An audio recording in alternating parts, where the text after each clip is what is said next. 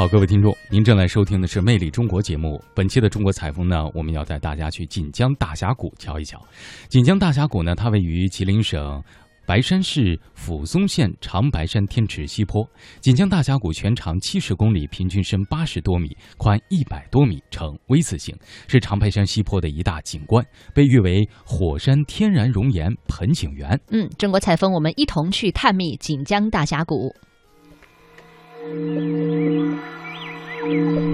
在长白山西坡通往天池的路上，路边高大的树林突然变成了低矮的树丛。这些地方是一九八九年一场风灾的重灾区。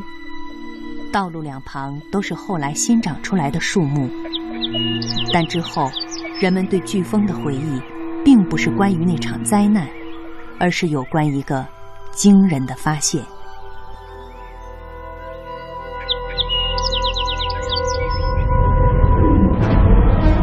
八九年的一个下午，长白山区西南天空突然堆起厚厚的云层，明亮的天空顿时黑暗下来，一场大暴雨就要到来。可是到了傍晚，暴雨没有等来，却刮起了狂风。飓风在雷电的伴随下，掀翻房屋，折断树木，狂风一直持续了三天三夜，犹如一场浩劫。所到之处，几千公顷林木遭到不同程度的损坏。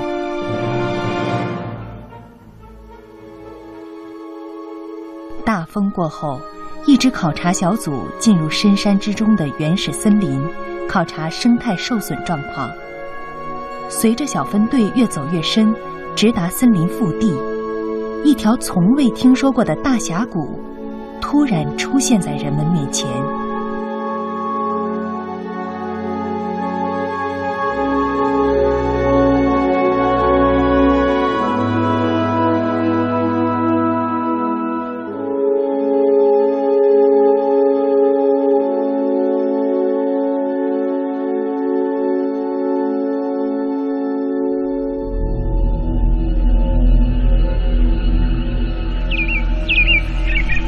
这是足以让人惊呆的发现，一条宏伟壮丽的森林大峡谷，此刻呈现于眼前。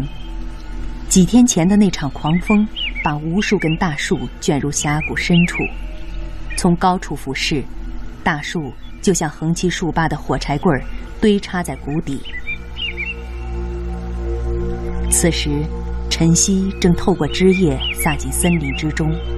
冷风从谷底席卷而上，夏日的雾霭蒸腾在静谧的山谷间。有着三十二亿年历史的长白山，依旧透射着古老而又神秘的气息。